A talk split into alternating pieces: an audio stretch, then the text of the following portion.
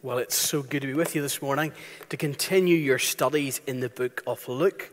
We're going to look to Luke chapter 8, and we're going to be reading together this morning from around verse, yeah, starting off verse number 4. And while you're finding that, I want to tell you about one of my latest projects. At the start of this season, I looked out, and at the side of our house, there is a piece of ground. It had been a piece of waste ground that we had managed to get our hands on. And the aim was to turn it into a bit of garden space. So we got it leveled, we got some topsoil, and we got some seeds scattered. Well, it was interesting to see a seed eventually germinating, growing, and over time I battled with that little piece of ground. There's a weed, I don't know if you've ever met it before, it's called mare's tail. It's a nightmare. It comes up everywhere. And as I battled through to try and eradicate that problem, I then discovered it's Belfast. And in Belfast, we've got lots of clay. And clay is obviously very soggy, it's very damp. And so I didn't just have mare's tails in the garden, I'd also got moss, and moss, spongy moss. So I headed off to try and get some different things to put into action. And I managed to get some products that would kill the moss. That was great. It wiped it out, left it nice and dark black, and we sowed some seed again. And so I came across another problem. Because not only then did you get rid of the moss, but then that left space for new weeds to grow. And this just went on and on and on. So I decided at the start of this season, this was going to be the year. And I went and I got hired out a scarifier and an aerator. And I went for it. There was hardly any grass left by the end of the aeration. Uh, there were these large holes that were dug in it, and I got some sand. Now, not the, you can buy this horticultural sand that's really expensive. I just went for builder sand. And we got it, and we spread it over, and we spread some new seed. And you know, it was interesting. There was one little patch as we were sowing out, I thought I was going to dig to find out what was in under there. And as I was digging to find out what was in underneath there, I found in that area what the problem had been all along. There we go. Two large brig breeze blocks. And there they were. They were just under the level of the, the soil. And I couldn't work out why the grass wasn't growing in that area until I got the spade out. And when I dug down and I got those two out, I was able to fill it back up with topsoil, sow some seed so that the grass could grow again. And you know, with that, just the last number of months, I have to say, I have quite a bit of experience now with all things agriculture and horticulture. Um, so I will, I'll be able to give you an update the next time I see you on what has happened. There's some grass growing at the moment, um, but we'll, we'll see what happens by the end of the season. You say, well, why are you telling us that? Well, it's interesting because what I've been learning from the garden I can see reinforced in this passage this morning.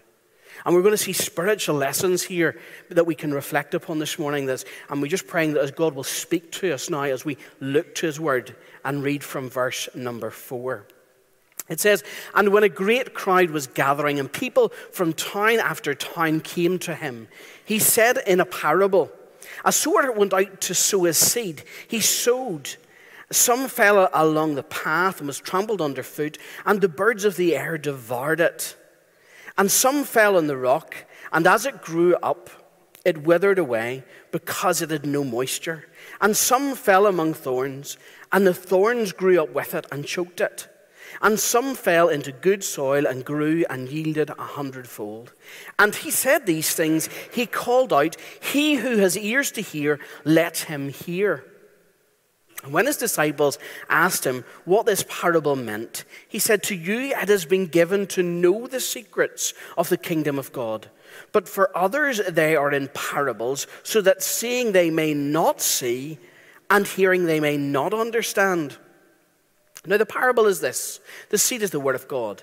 The one along the path are those who have heard. Then the devil comes and takes away the word from their hearts, so that they may not believe and be saved. And the ones on the rock are those that when they heard the word, they received it with joy. But these have no root. They believe for a while, and in the time of testing, fall away. And as for what fell among the thorns, they are those who hear. But as they go on their way, they're choked by the cares and riches and pleasures of life, and their fruit does not mature. As for that in the good soil, they are those who, hearing the word, hold it fast in an honest and good heart and bear fruit with patience. No one, after lighting a lamp, covers it with a jar or puts it under a bed, but puts it on a stand so that those who enter may see the light. For nothing is hidden that will not be made manifest, nor is anything secret that will not be known and come to light.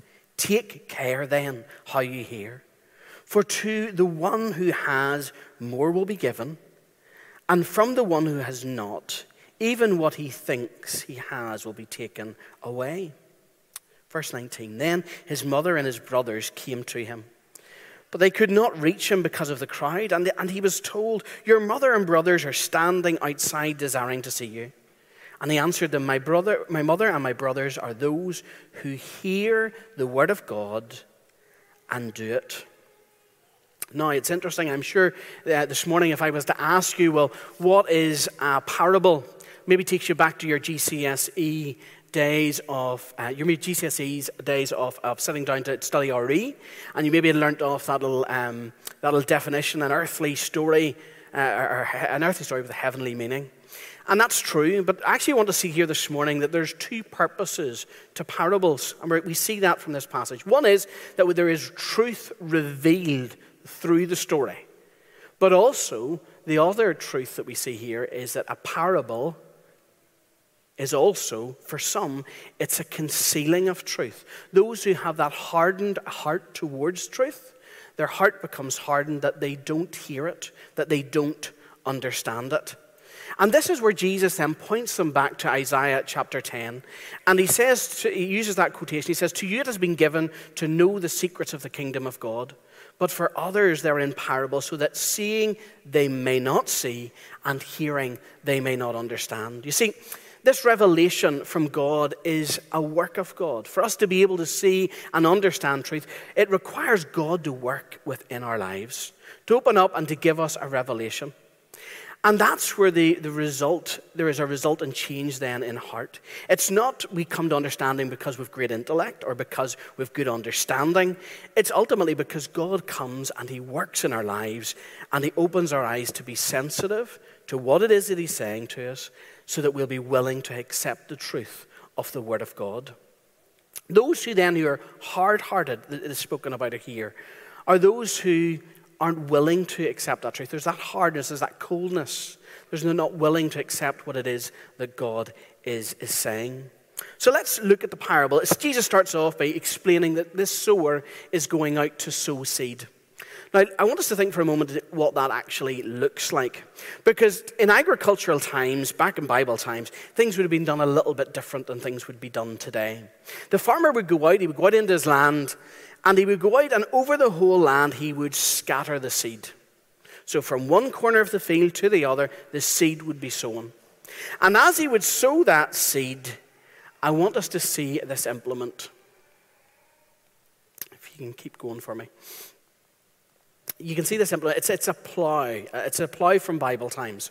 And this plowshare would go down and it would be used then after the seed had been sown. And that's, that plough would go through the ground and it would cut up and it would turn over the soil so that the seed would be on the, underside of, of, of that top soil. And then that seed would get to work. But you know, the, the, the farmer, he mightn't be aware of what's in that ground until the plough starts to move. There'll be areas of, of, of that ground where the plough will move quite quickly, quite smoothly, and the process will be not hindered in any way. But there will be other areas where, where that plough goes in, the plough will maybe come to an abrupt stop. That is, it's stuck on some ground, something that's in the ground, something that's stopping it do its work, stopping it turn it over the soil. And you see, the, the, the person who was sowing maybe wasn't aware of the conditions of the soil. And that's what helps us to understand what is happening in this passage. The idea is that the seed has been sown, and as that seed has been sown, you'll see different, four different results that we are told about. Okay, we've got seed, first of all, then, that, that falls upon the path. And when we think about that path, we think of what happens to the seed that's on the path. That seed, as it falls upon the path, it's trod upon, And we also here read about how that there's an action of someone to come down and to steal away the seed. We read of the devil's action of coming down, removing the seed before there's actually any potential of the seed germinating. So as that seed has gone down, we see that there is something that's stopping their having the impact. And what is being taught here is that obviously, as hearers, we have hearts, hearts that respond to the Word of God. And we know that for us to come to understand the truth of the Word of God, we need to hear the Word of God. That's the first action. We've got to hear it. And there are so often strategies that the devil will use to try and help us not to hear the truth of the Word of God. There are perhaps our own desires, there might be those things that take away our attention. We might get caught up in different worldviews or different ideas that are, are floating about in the world around us. And in all of that time of, of our busyness, of our minds being taken up with other things, that seed, as it lands upon that ground that is hardened as the path, it's quickly set upon by the birds. The birds come down, they remove that seed. And so we see that actually the hearer, he's not hearing with understanding as a result of that. He's not able to take in the truth of, of the Word of God. We know, as we've been saying, faith comes by hearing. We then have that other gr- uh, ground, that rocky ground, and we're going to look at that for a moment. And what we see here is that the result of seed falling in this ground is that it grows up quickly, but then when the heat of the day comes up, it withers. And it withers because there's a, a, lack of moisture, the lack of moisture that's able to sustain its growth. The germination has happened, but there's not that long term growth as a result of that. And I'm sure around Bible times in those hilly mountainsides, many who would have sown seed would have known what it was like to have this type of, of ground. There wasn't the nutrients within the soil that would be able to sustain the life of that little growth, of that little, that little seed that had started to, to grow. And so it is with, as we think of what is being taught here, we're thinking of how that ultimately the Spirit of God teaches us from the Word of God. And we think of that person perhaps who initially responds, but then perhaps doesn't go any further. The third type of ground, then, that we're seeing is the seed then that falls, and, and it falls on ground where there is other seed that has been sown as well. For any gardeners among you, um, you'll perhaps not like to see a child with a dandelion because as you know as they blow, those little seeds, they go out and they'll go and they'll start to grow among the other things that are growing in your garden. And the idea really here is that as the seed of the Word of God is being sown, that there are other things that are growing alongside it. Other things that will grow up and choke it out and will prevent that initial seed of growing. And we can think of lots of things in our lives that can be like that, things that can take over our lives, things like busyness, things that we can spend time upon that prevent the Word of God from having its intended action within our lives. We know what it is as, as those who perhaps at times are caught up with just worries in this world and being caught up with things that concern us and sometimes we're so concerned about, uh, about different things that actually the, the Word of God does not actually get to have its impact upon our lives. We don't then know what it is to have the peace of God in the middle of what it is that God is bringing us through at that time. There may be things that can hold us back, different stuff that can hold us back from God having His way in our lives. Sometimes we'll prioritize those other things over what it is that God is saying to us, and we can end up accumulating just stuff for the sake of it. And then, of course, there, there's our own sinful hearts, that own sinful desires that are within us that can raise up its head and can hinder God's word having its way within us in our lives. It prevents us from maturing to the stage that God would want us to mature to. You then have the fourth type of soil. And when we come to the fourth type of soil, it's a totally different picture here. The picture here is of a 100 um, fold yield. That is each little seed abundantly producing in the way that it was intended to. Now, that's something special, particularly when you look back over those other types of soil, those other types of ground. This is altogether different. This good soil that has received the seed, it has produced the way that it was intended to. And isn't that what the Word of God is able to do? When our hearts are, are open, as we are thinking earlier on this morning, where our, our, hearts are like that sponge, where it's willing to accept what it is that God is saying to us at that time. And I noticed something here, a term that is used, um, a term that is used down there, and it speaks about how that the heart of the one who responds is, is, is one who has an honest and good heart. I thought that was an interesting term, an honest and good heart.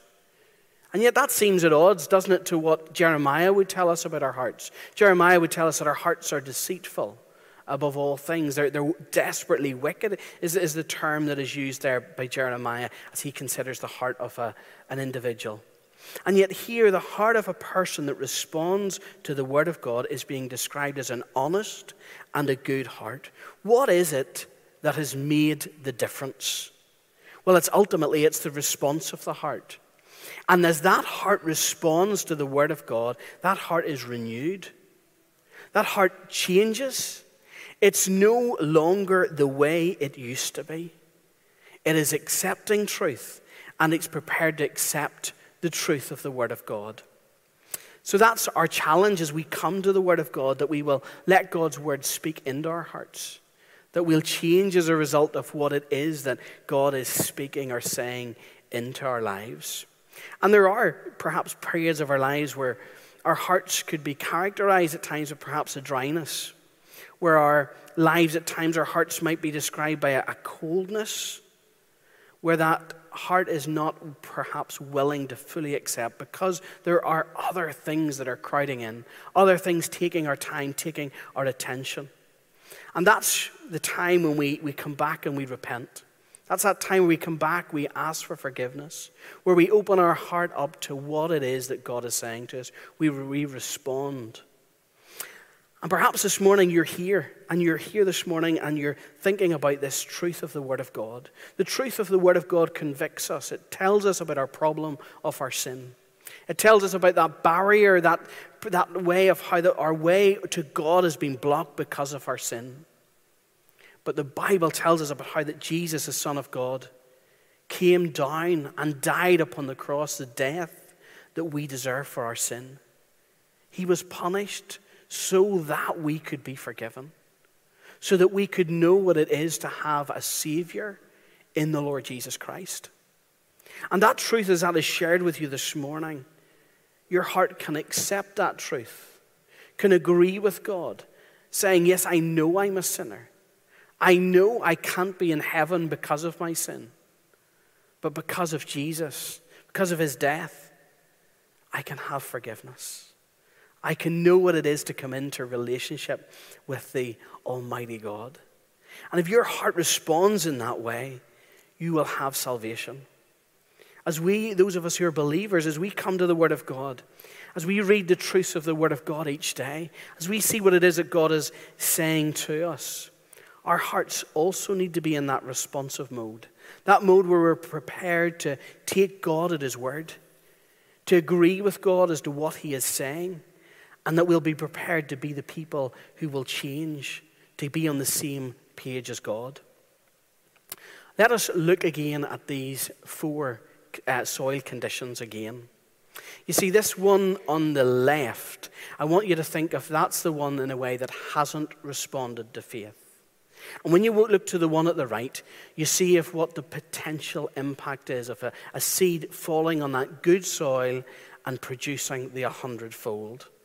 And when we look at those two that are in between, as we look at them there and we see the difference in those two, we see here the impact of what our hearts are potentially like this morning. Perhaps there are those things that are crowding in upon our lives that are taking up our time, that are taking away our attention from hearing what it is that God is saying to us. Perhaps we have started off and then fallen away. It's an opportunity again this morning to come back to God, to come back in asking for forgiveness and asking Him to come in and to have His way in our lives. That's the little parable of the sower. And we then go in in verse 16 to this idea of a lamp that has been lit and, and put under a jar. Quite a, a, difficult concept perhaps today to understand what would this have been like. We, we're used to walking into a room and flicking a light switch and the light going on and the light being then filling the room. But what you have here in these times you have people who are having to get down a lamp having to light it having to set it up on, on something that's quite high in the room so that the light there will be able to pierce the darkness and so that people will be able to see what is around them. And what we're being said to us here is that no one, after they would light a lamp like that, no one will, will set something then on top of it so that the light can't go out. The light, the purpose of it is to show brightness in every corner of, of that room. And here, as we think of this light being taken, being lifted up, we think of how that light shows us the way. It shows us the way that we ought to go. It shows us the way of God. It reveals, if you like, as the Word of God is like this, it reveals the truth of the Word of God to us. And in a world today of darkness, in a world today of confusion, in a, word, a world today that in effect has turned its back upon what God says and upon God's Word, we have that opportunity to hold up the light of the Word of God because it helps us to understand the confusion that's around us. It helps us to understand what we see. It helps us to make sense of the world around us. Because it's in, under the light of the Word of God that we see the truth being lived out. And we look forward past what we're experiencing now and we look further into the, into the future, we see that plan that God has throughout all those ages. And that light, as the light shines into our lives each day, it's that light that shows up the little corners of our lives, those areas that are out of alignment those areas that are out of step with God. It exposes our sin, it exposes the points in our lives that are wrong. And it brings us as a people of God to that place where we come and we confess what is wrong and where we then are prepared to move forward with God, knowing what it is to be forgiven. It's important how we you see, one of the things here is it's important for us to understand how to react when we realize we're wrong. We have to be prepared to come in confession and to deal with the sin in our lives. Stories told of a man who he bought a microscope. And in the part of the world that he lived in, uh, rice was their staple diet. And uh, that evening, as he had his microscope sitting out on the table beside him as he began to eat, he just took a little sample of the rice and he put it on a little microscope slide and he slid it then in underneath the microscope. And as he looked down through, he could then see that little grain magnified. And as he looked at what he had been eating, he noticed that there were little living things that were creeping all over that rice. Now, this was his staple diet. He had been eating this stuff for years. And what was his response? Well, his response was that he took the microscope out and he smashed it up outside. Quite strange, isn't it? But yet, when we think of it, sometimes people don't like to see things how they actually are. And end up, what they end up doing is they end up wanting to distort reality so that they can, they can continue living the way they do. And so, when the, the Word of God does shine its light upon our lives, it's important that we're prepared to agree with what it is that God has said, that we're prepared to go forward with His view and not our own. So in verse 18, we have this, this, this term, this warning. Jesus says, Take care then how you hear. You see, we're got, we've got to be active hearers, those who will hear, who will respond, who will align to the Word of God. And in verses then 19 through to 21, we hear an interesting little insight into the family uh, of the Lord Jesus. And in looking at the family of the Lord Jesus, we see the arrival here of Mary and the stepbrothers of the Lord Jesus. And they're here and they're there to share in this experience of Jesus teaching the multitude that was around him. And there's such a crowd that they can't get near. And so the message is brought to the Lord Jesus Your mother and your brothers are standing outside desiring to see you. Now, in Jesus' response, I don't want you to think that he was being disrespectful towards Mary or indeed his brothers. What it really he's doing here, he's making the point actually about what it is that makes a person part of the family of God. What it is that makes you have that, if you like, the DNA. What is it that is distinctive about being a member of his family? And he's very clear. What it means to be part of his family is that you hear his word and that you obey it. You hear his word and you obey it. Those are those who belong to the family, those who hear the word and who are prepared to respond to it. Back in over in John 10, Jesus taught about sheep there, but he taught the same, it was teaching really the same idea the idea of those sheep who would hear his voice, and in hearing his voice, they would respond to it. He knew who they were, and they, in hearing him, would follow him. And so, we, as those of us who are believers in Jesus, we, ought, we have to hear from him. We have to be prepared to obey him. We have to be prepared to do what it is that he is asking us to do in his word. And as we receive God's word, and as we're prepared to align ourselves to it, he will reveal then more truth to us. But of course, the opposite is true as well. If we refuse to align ourselves to the word of God, we ultimately will be those who will lose out. In the book of Revelation, we read about a church in Laodicea in Revelation chapter 3. And that was a church that was described as being lukewarm. To them, they thought they had life sorted out. They had enjoyment, they had comfort, that everything they needed, life was good.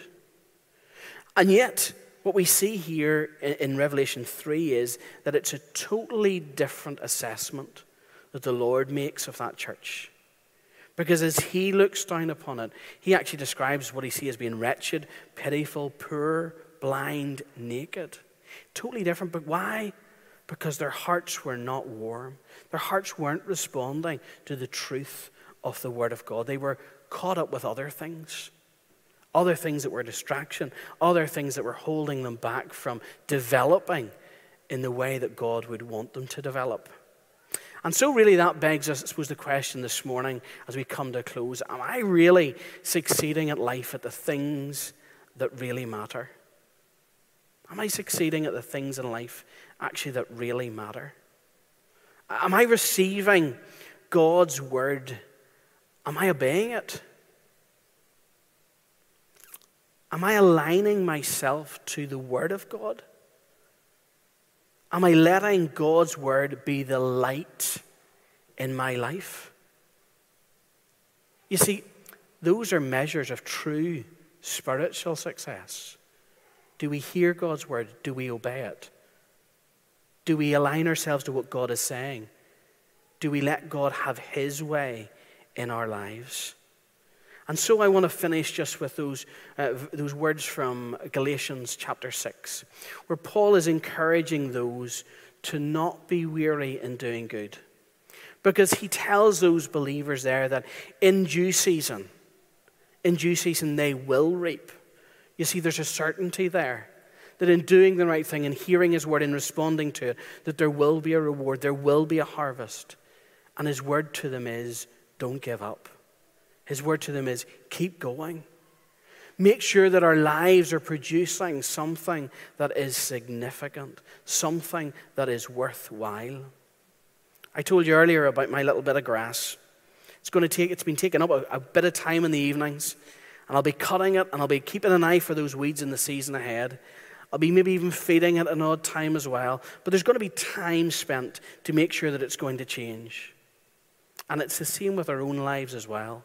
When we decide that things are going to change, we need to be prepared then to listen to God. We need to be prepared to spend time with Him, that He will speak into our lives, and that we will obey Him, and that we will go forward being a people who are different, being a people who are responsive, who are producing something that is significant in this world that God has placed us in.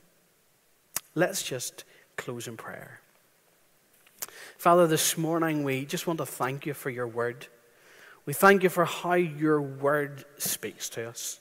Your word opens up for us truth so that we're able to understand it. We just thank you, Father, for through your word showing us our sin, showing us that distance that we are from you, but also, Father, explaining to us the wonderful truth of your love, your grace, and your mercy.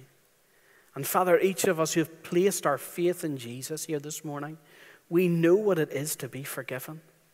We know what it is to be brought into that family of God. Father, we pray for those who haven't made that step of faith yet. That this morning will be that time where they'll respond to that truth, where they'll agree with you, and Father, where they'll accept Jesus as their Savior. And Father, for those of us that are believers, Father, we just pray that as your word as your word is dwelt in it, as we dwell in it, Father, as we look to you, that you would speak to us through your word. We just pray that you'd help us to respond to it. Father, as you put your finger upon those areas in our lives that are out of alignment, help us that we'll be in subjection to your word. Help us to be willing just to do what you asked us to do. That you would have your way in our lives. Indeed, Father, that our lives would produce in the way that you would want them to produce. Oh, help us, Father, we pray, that we will live lives that will glorify you, that will honor you. We pray in Jesus' name. Amen.